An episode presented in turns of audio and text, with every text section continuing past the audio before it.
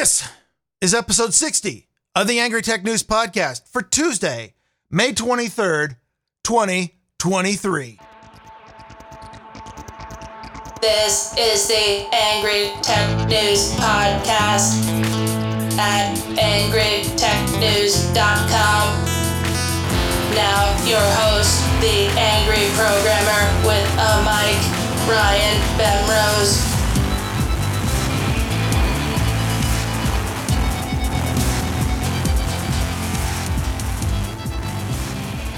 I was doing all my research for this show and again came across way more stories than I got to. Uh, expect some of the ones, some of the more political ones, uh, to go to the show where I send all of my uh, useless secondhand stories, which will be tomorrow on Grumpy Old Ben's. Uh, but I probably shouldn't mention that they're saying, no, they're just the political ones.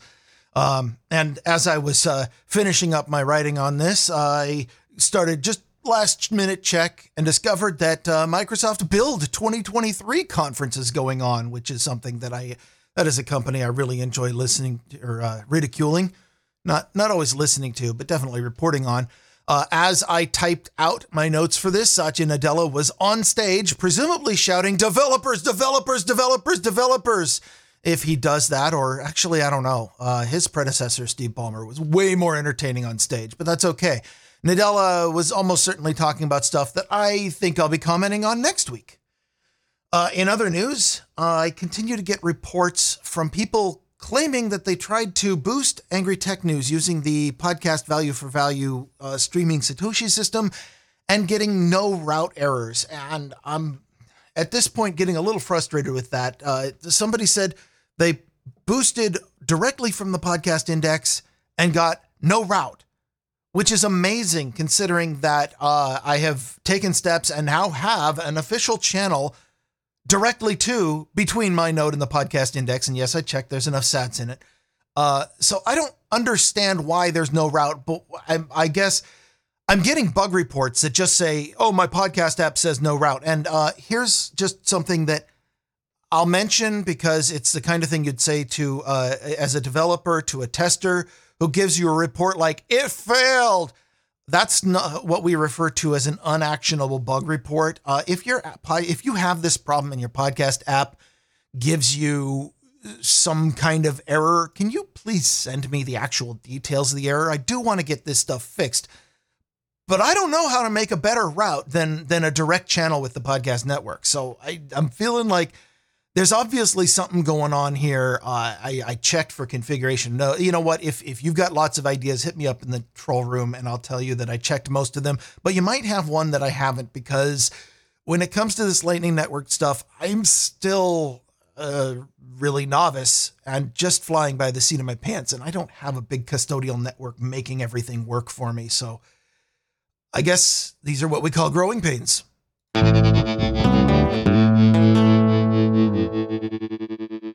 From the Where Did You Go department, let's start with a data breach, shall we? It's been a bad year to be in IT at Toyota Motor Company. The company has recently, this week, disclosed a data breach on its cloud environment, which exposed 10 years of GPS location data for more than 2.1 million Toyota cars.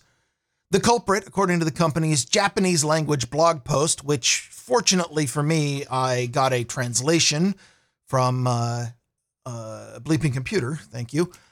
Um, according to the culprit, was a database misconfiguration, which, as far as blaming the IT guy goes, is only a couple steps away from calling it a glitch.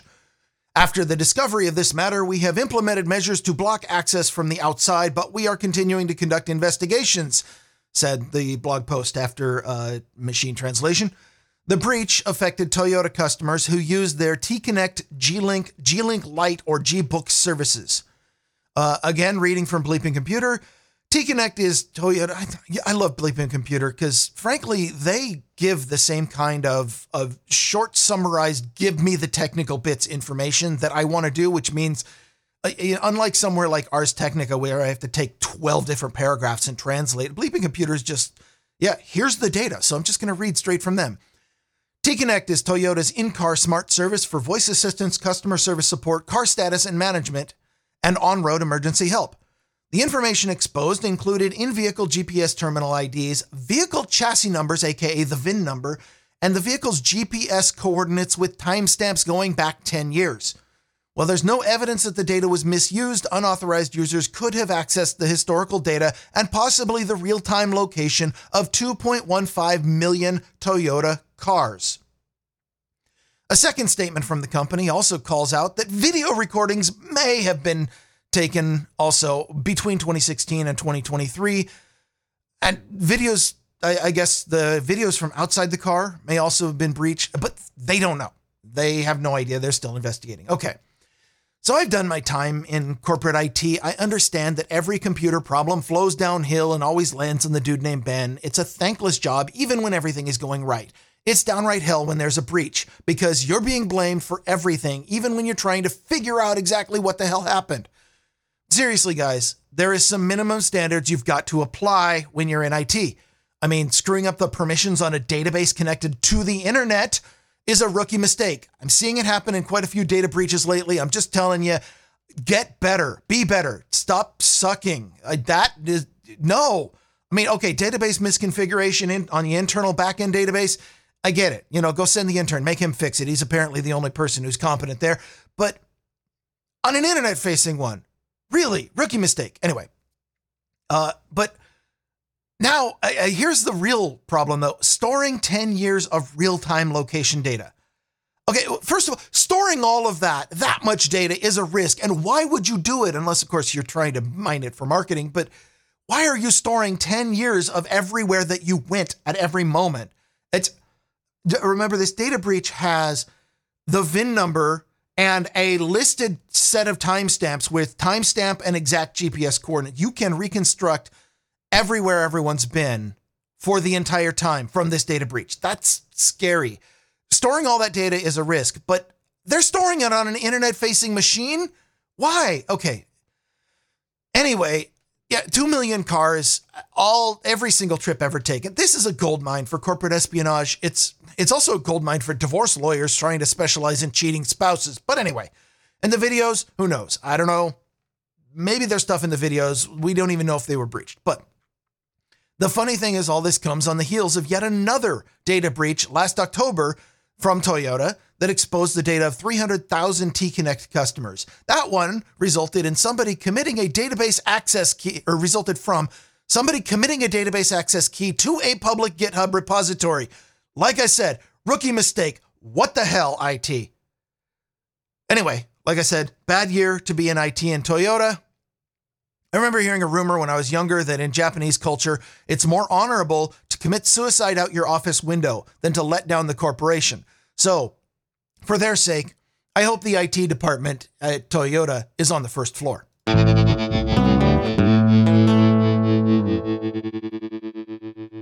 From the We Already Found the Best Solution 100 Years Ago department, by far the most science fiction story I saw this week involves a plan by the government of Sweden to build a permanent electrified roadway on the E20 between Hallsberg and uh, I'm going to mess this up, or Orebro, Orebro, Orebro, for charging electric vehicles on the go.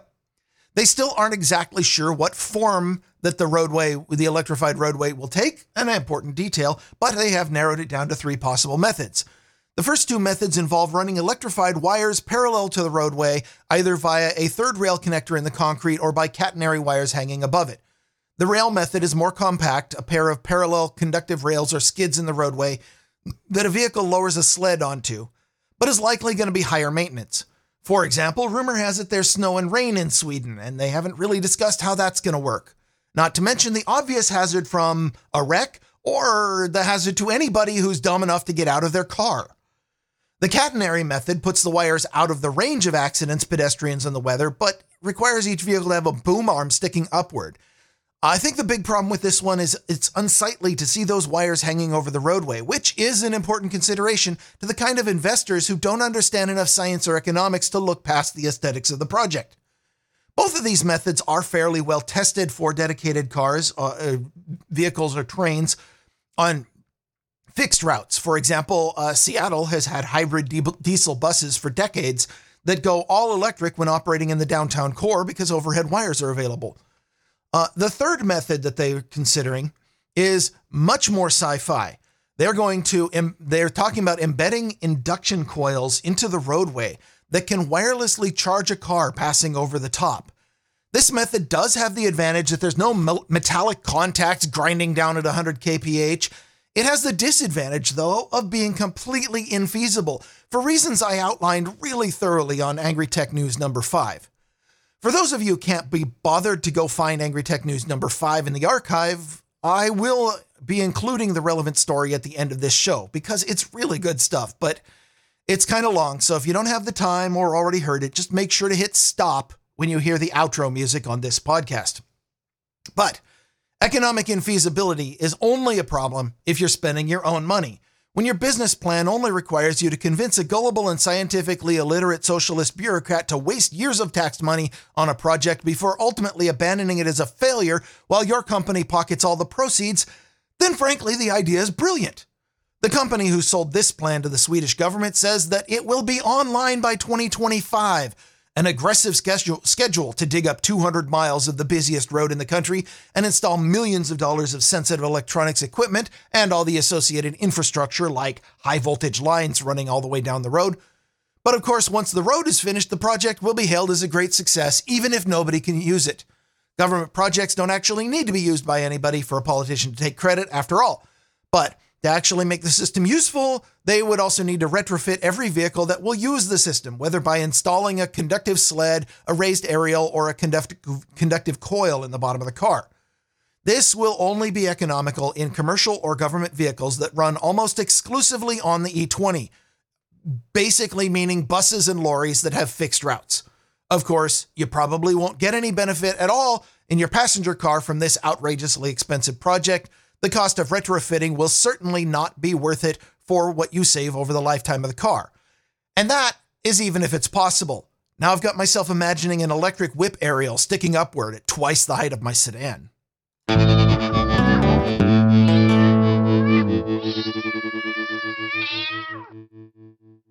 From the Getting the Word Out department, a really quick PSA for the iOS users out there. Apple released an out of band update yesterday to patch three critical zero day vulnerabilities in the OS being exploited in the wild, all related to the built in WebKit browser engine. Uh, CVE 2023 32409, a remote attacker may break out of the web content security sandbox. CVE 2023 28204, a processing web content may disclose sensitive information. CVE 2023 32373, processing maliciously crafted web content may lead to arbitrary code execution. All three of these are pretty bad. I went and read them. Uh, the the arbitrary code execution is uh, uh, particularly bad if you're the kind of person who just randomly clicks on any link without thinking about where it goes. It, it doesn't matter. I'm not going to go into what the vulnerabilities are. You can read them from those numbers that I just gave you. And if you don't care to read them, then those numbers mean nothing. But all three of these are patched by iOS 16.5 and iPad OS 16.5. The Apple is uh, strongly recommending that you go out and patch your uh, OS immediately. Um, we are pretty sure here at Angry Tech News, we are pretty sure that Android devices are unaffected by these vulnerabilities, considering their Apple vulnerabilities. However, Android users may experience feelings of smugness at the misfortune of the Apple users. If this does happen, the Android users are urged to seek help immediately, where medical personnel will be standing by with a list of Android vulnerabilities to help alleviate the symptoms.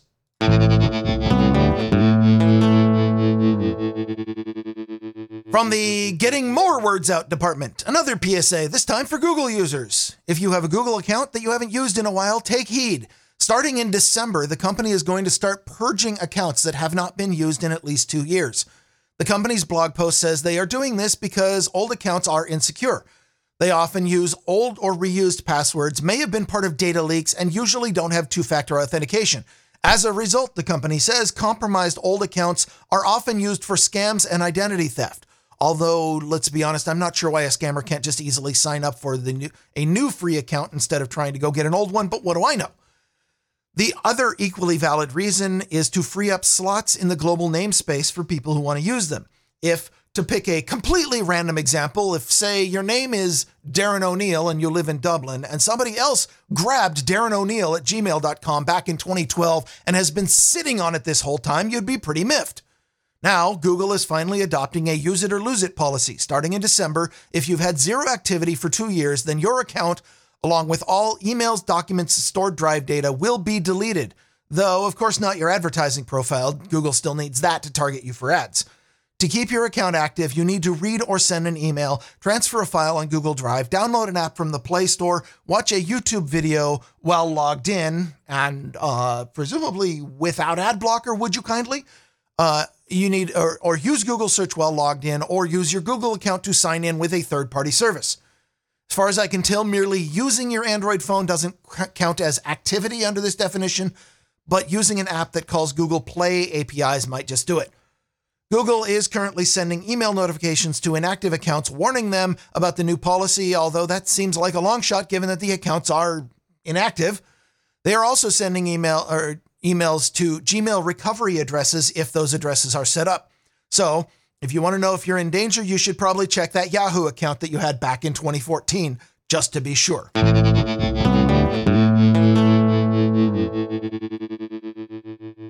From the Digital FOMO department, this story a producer recently brought to my attention.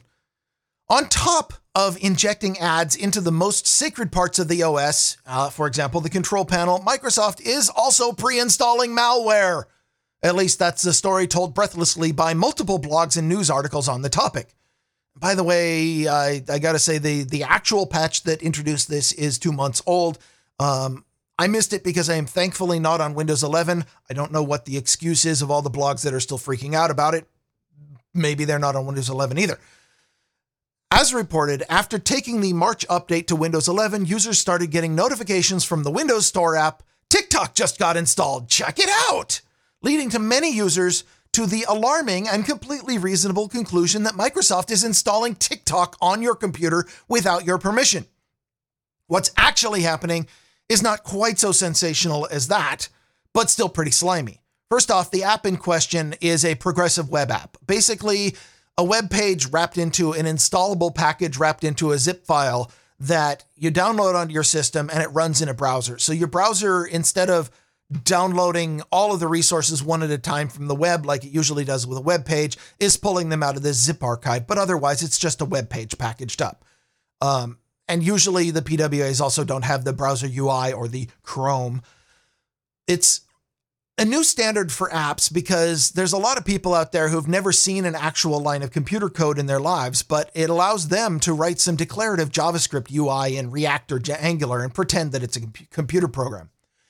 Well, second, as Microsoft is quick to point out, the PWA for TikTok or for Spotify, Instagram, or any of a half dozen other things the Windows Store is pushing on you without asking, is not actually being installed.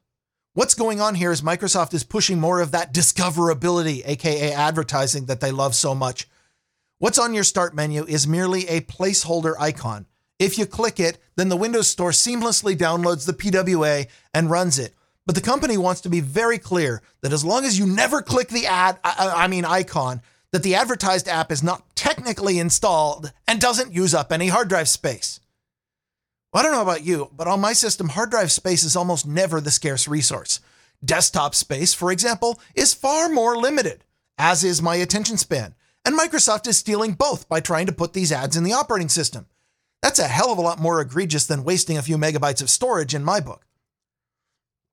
I know I've taken flack for my position on this, but I'm going to repeat it anyway. You get to listen to a BEM rant. Advertising is theft. Not theft of money, but something much worse theft of your attention. A crime which, as somebody with adult ADD, I am acutely aware of when it happens. It's also theft of the most precious resource any human being has time. We are born with a strictly limited supply. We never know how much it is, only that when it runs out, you're done and there's no way to get any more. And advertisers steal that daily from everyone for pennies. I just found a random article when I looked up that says YouTube charges between 10 and 30 cents to the advertiser for 30 seconds of your time. That's 12 to $36 per hour that they value your time. Not a bad wage for the average person. Except you're not getting any of that money. Why not? It's your time being exploited. YouTube is pocketing almost all of it. This is the textbook example of theft. Even your, the video creator, the reason you're at the YouTube site in the first place is only getting a few fractions of a penny for all of your time. Without a second thought, we are taught to accept that this is just how our society works. That if you want to live in society, you have to accept the theft of your time and attention. I reject that. I do not willingly submit to advertising, and I will not, certainly will not pay money for any product that has, as part of normal operation, and in addition to the purchase price, steals my time and attention to sell that in, to advertisers. But Bemrose, marketing is a fundamental part of the economics of capitalism. You like my whiny voice? Yeah, I'm good at it. I draw a distinction between marketing and advertising. Marketing, in its basic economic sense, is making information about a product available. Advertising, at least as I use the term, is a type of marketing which involves actively pushing information onto people who are otherwise not interested in a product in the hopes of getting them to engage. Marketing also includes passive things such as the name of a restaurant is marketing. Uh, the, putting the restaurant in the yellow pages, yeah. Uh, the menu that you look at at the restaurant. You only look at that menu when you want food from the restaurant. That's marketing that is passive, it works. Marketing also includes word of mouth which I consider the most honest and effective form of marketing. But it's a method usually rejected by advertisers because it doesn't scale quickly, it can't be controlled or budgeted for, and because its effectiveness is so highly dependent on the quality of the product being pushed, which the marketing team usually doesn't have any control over. But Bemrose, how will you find out about new products as they come out? Well, I'll ask about new products when I want a new product. The best ones will come to me by word of mouth. And for the rest, I'll search for a product when I need it. That's when I'll find out. It might not be a new product by then, but it'll be new to me. And some products? Well, some products I'll never find out about them this way, but that's okay by me. If I never learn about a product, that's prima facie evidence that I clearly never needed it.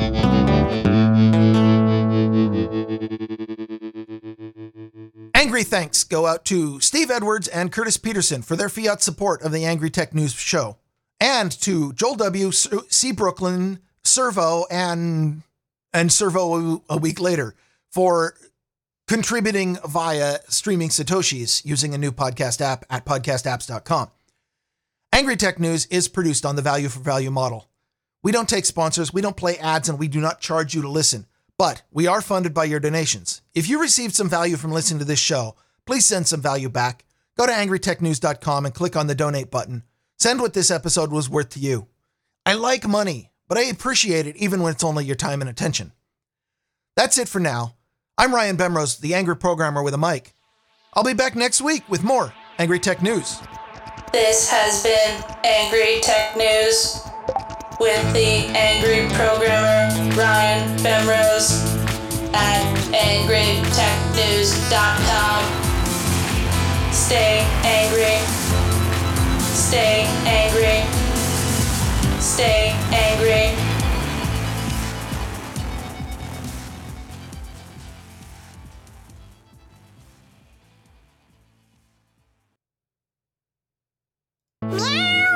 And from the Never Off the Drawing Board department, Governor Gretchen Whitmer of Michigan recently took some time out of her busy schedule of destroying small businesses, sending senior citizens to death camps, and wiping her butt with a copy of the U.S. Constitution to think about her legacy.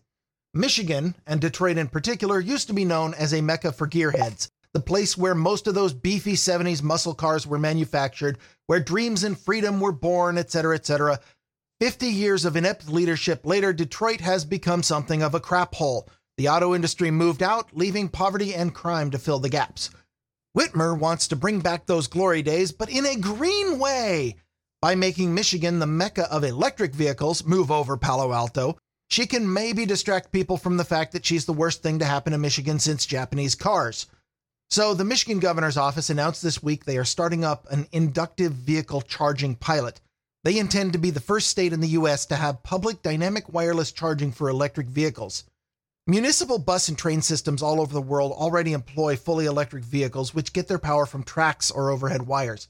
The technology is crude by comparison. The vehicle has a conductive shoe that slides along an energized wire, completing a circuit and powering the vehicle. Electric buses usually have a battery backup or a diesel engine so that they can go places the wires aren't. This, however, is different. Electric cars for the public go places that buses won't and trains simply can't. Michigan wants to create a road, initially one mile long, with inductive chargers embedded in the roadway so that electric vehicles equipped with wireless charging pads on the bottom can charge while driving along the road. The whole thing sounds very green and very Silicon Valley. I'm sure it's the kind of pitch that brings in millions in venture capital. It's all very fantastical. Root word fantasy. Okay, so a brief primer on where we are with wireless transfer of energy. This is distinct from wireless communication, where the amount of energy only needs to be high enough to overcome the resistance and be detectable on the other end. Charging batteries requires much higher power circuits, Oh, you'll hear, hear jargon about resonant induction circuits and localized magnetic particles, but the most important thing you need to know here is that putting energy into a battery is limited by the law of conservation of energy. No matter how all that energy gets there, it all has to be pushed across the interface. In the case of wireless charging, that interface is electromagnetic waves. If you're talking about wireless charging a phone using the Qi interface, they charge by direct magnetic induction. The charge pad creates an alternating magnetic field which crosses the gap between charger and phone and causes electrons to move inside the phone circuitry. Those electrons are put through a circuit with, with diodes and capacitors and other things, which ultimately convert that motion into a stored charge in the battery and energy is transferred. Magnetic induction follows the inverse square law. If you double the distance between the connectors, your power transfer drops to a quarter. This kind of power transfer is only really viable to a distance of a few millimeters, which is why every Qi wireless charger pretty much requires that the phone be touching the charger and in exactly the right way. Add to that, phones have an extremely low power requirement, at least compared to cars. Modern USB fast charging uses around 2 amps at 5 volts. Power is volts times amps, so this gives a theoretical maximum of 10 watts. In practice, it's always lower due to efficiency losses. Some manufacturers will use non standard, super duper, ultra amazing, fastest, speedy chargers that pull 25 or even 50 watts, but those don't adhere to the USB spec and often come with scary warnings about only using the adapter sold by that company. Induction chargers waste a lot more power than corded, usually around 70% of the efficiency of an equivalent wired charger. The other 30% is converted to waste heat in your house. At these low power levels, that waste is acceptable to normal people, or at least the ones who aren't counting every molecule of carbon and thinking they're somehow saving the planet with it. Compare that to electric cars using level 2 charging, widely considered the minimum viable charging solution for a daily use vehicle. A typical level 2 charger provides 40 to 48 amps at 240 volts for power use around 10,000 watts. Even at that power level, it can take several hours to charge a battery. Why is this important? Aside from the obvious impact to your electric bill, the heat generated by an electric circuit is I squared R, the resistance multiplied by the square of the current. Doubling the current generates four times the heat for a given voltage. Higher heat dissipation means more expensive components, bigger wires, better materials, heat sinks, fans. You know what? Let me come back to the heat thing. So, what about distance to the charger? I said millimeters. Not even the most hipster lowering kits bring your car that close to the ground. You'd tear your battery off the first time you drove past one of Michigan's famed potholes. Well, that problem at least is solved, sort of. There are wireless vehicle charging technologies coming onto the market in the next few years which use the idea an idea known as an LC resonance. The charging electronics oscillate an inductor capacitor circuit to create a standing wave between the car and the charge pad that can transfer energy with efficiency comparable to regular induction charging over a distance of uh, up to maybe a meter. The resonant frequency must be tuned depending on the distance between the two couplings and their angle. Many electric vehicle companies are already testing out prototypes of this technology. A car equipped with this static wireless charging system parks on top of a charging pad built into a parking space. The charging computer negotiates the distance, voltage, angular, resonant frequency, and within a few seconds, the battery is charging. To be clear, this is a legitimately cool technology and not just for its ability to stain the front of EV enthusiasts' trousers. I wasn't able to find any data on the cost of such a situation as none are for sale yet. But assuming the physics work out the way they say, the technology is available and the cost isn't that much compared to what already goes into an electric car. Within a few years, I can imagine this replacing wired chargers. Instead of a cord on the wall or on a post, you drop a rubber mat onto the floor of your garage or install it into the asphalt underneath one of those EV charging parking spaces. It's even a win for convenience. No more plugging in your car. Just park it in the usual spot and it's charging. But this static charging isn't what Governor Whitmer is proposing. Michigan wants to install a system called dynamic charging, where electric cars are powered by the road while in motion. This, I think, is a pipe dream. The Michigan proposal for how they intend to do this is pretty short on details, and but maybe we can take a cue from how the Indiana Department of Transportation plans to implement this. According to a July announcement, um, oh, so much for Michigan being first, the Indiana Department of Transportation has partnered with researchers from Purdue University and a German company called Magment to create a stretch of dynamic charging roadway. In both cases, the performance of the system is going to depend a lot how it's used. I think it's safe to say that if you want the system to be useful, you need to install it in a high traffic area like a downtown core. Recall that the LC resonance charging system requires that the car charging receiver be coupled to a plate on or in the ground to receive energy.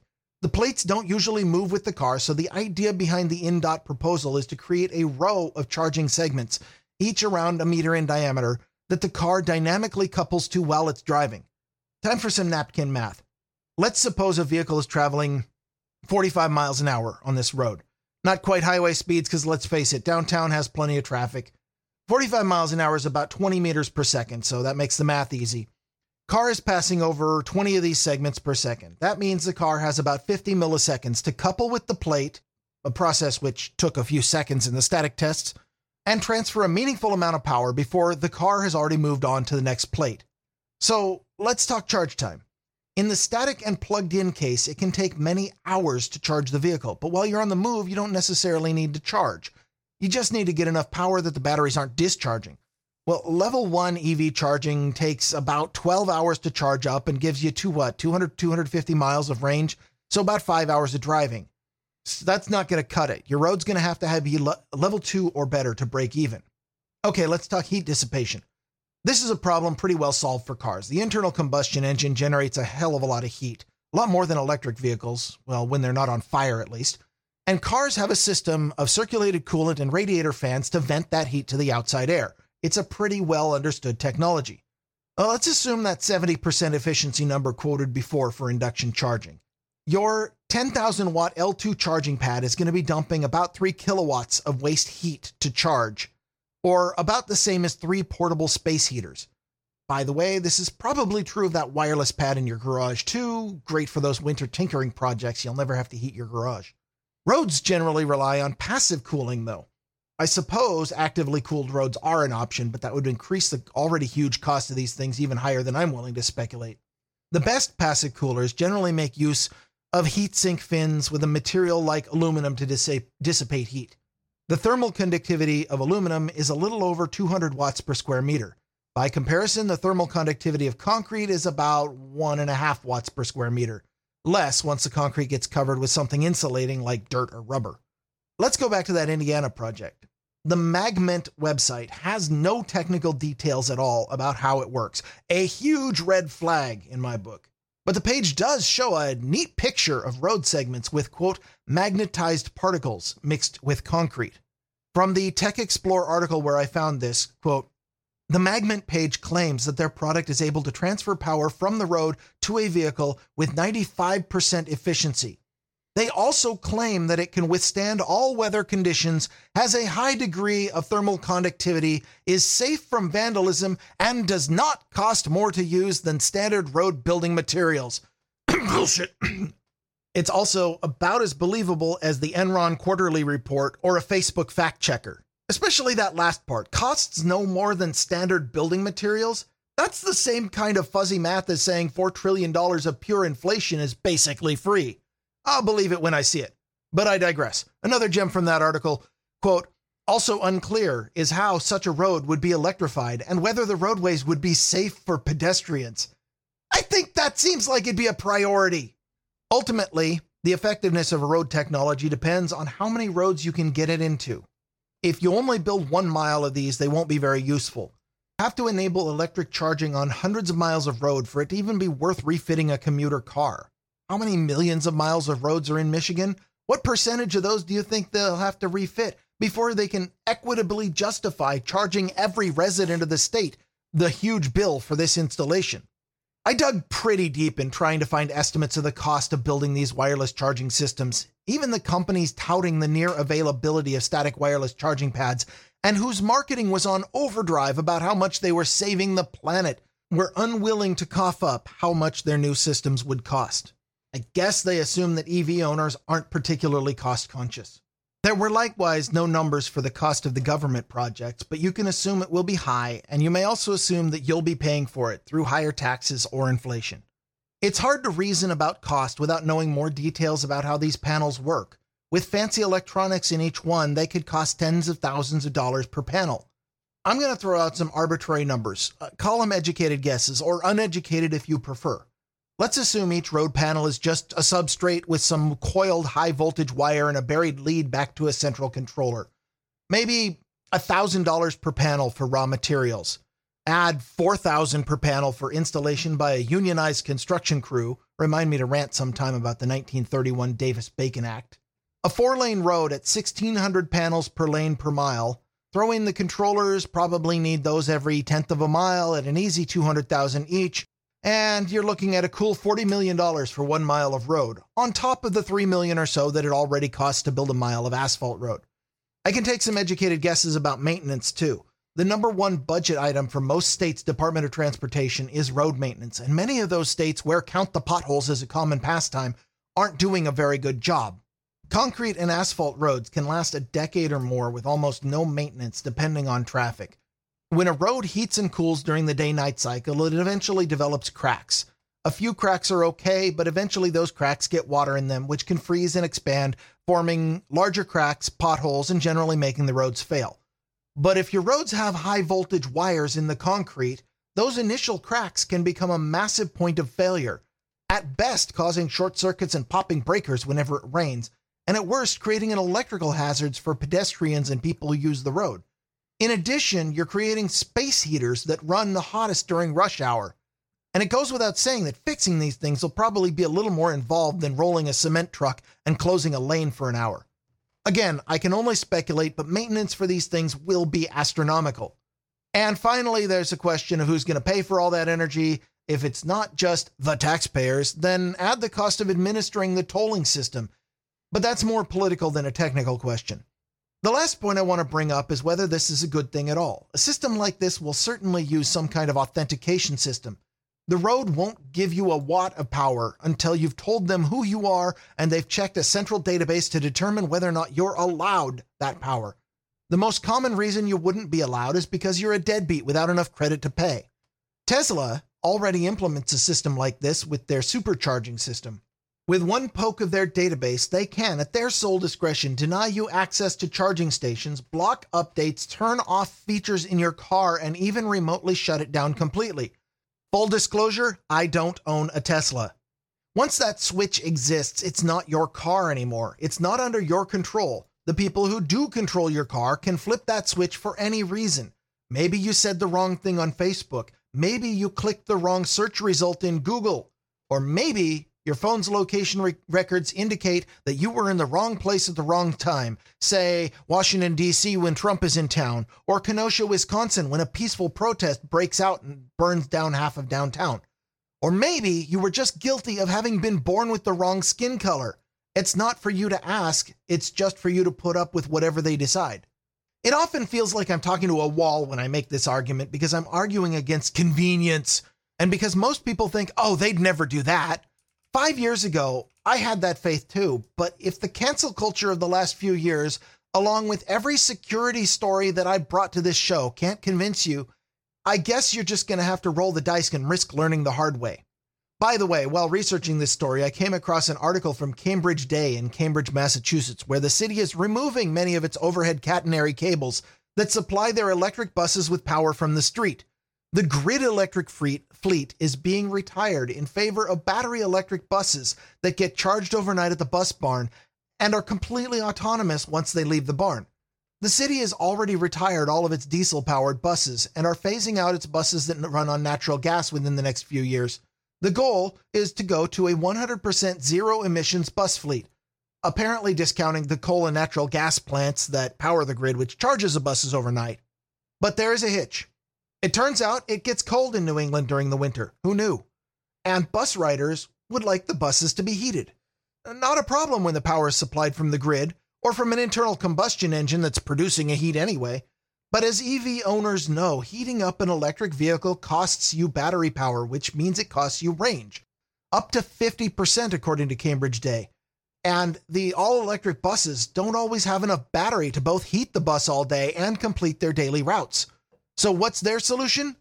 The zero emissions Cambridge battery bus fleet are being fitted with supplemental interior heaters, which run on diesel to heat the buses so that the batteries can be used to run the route.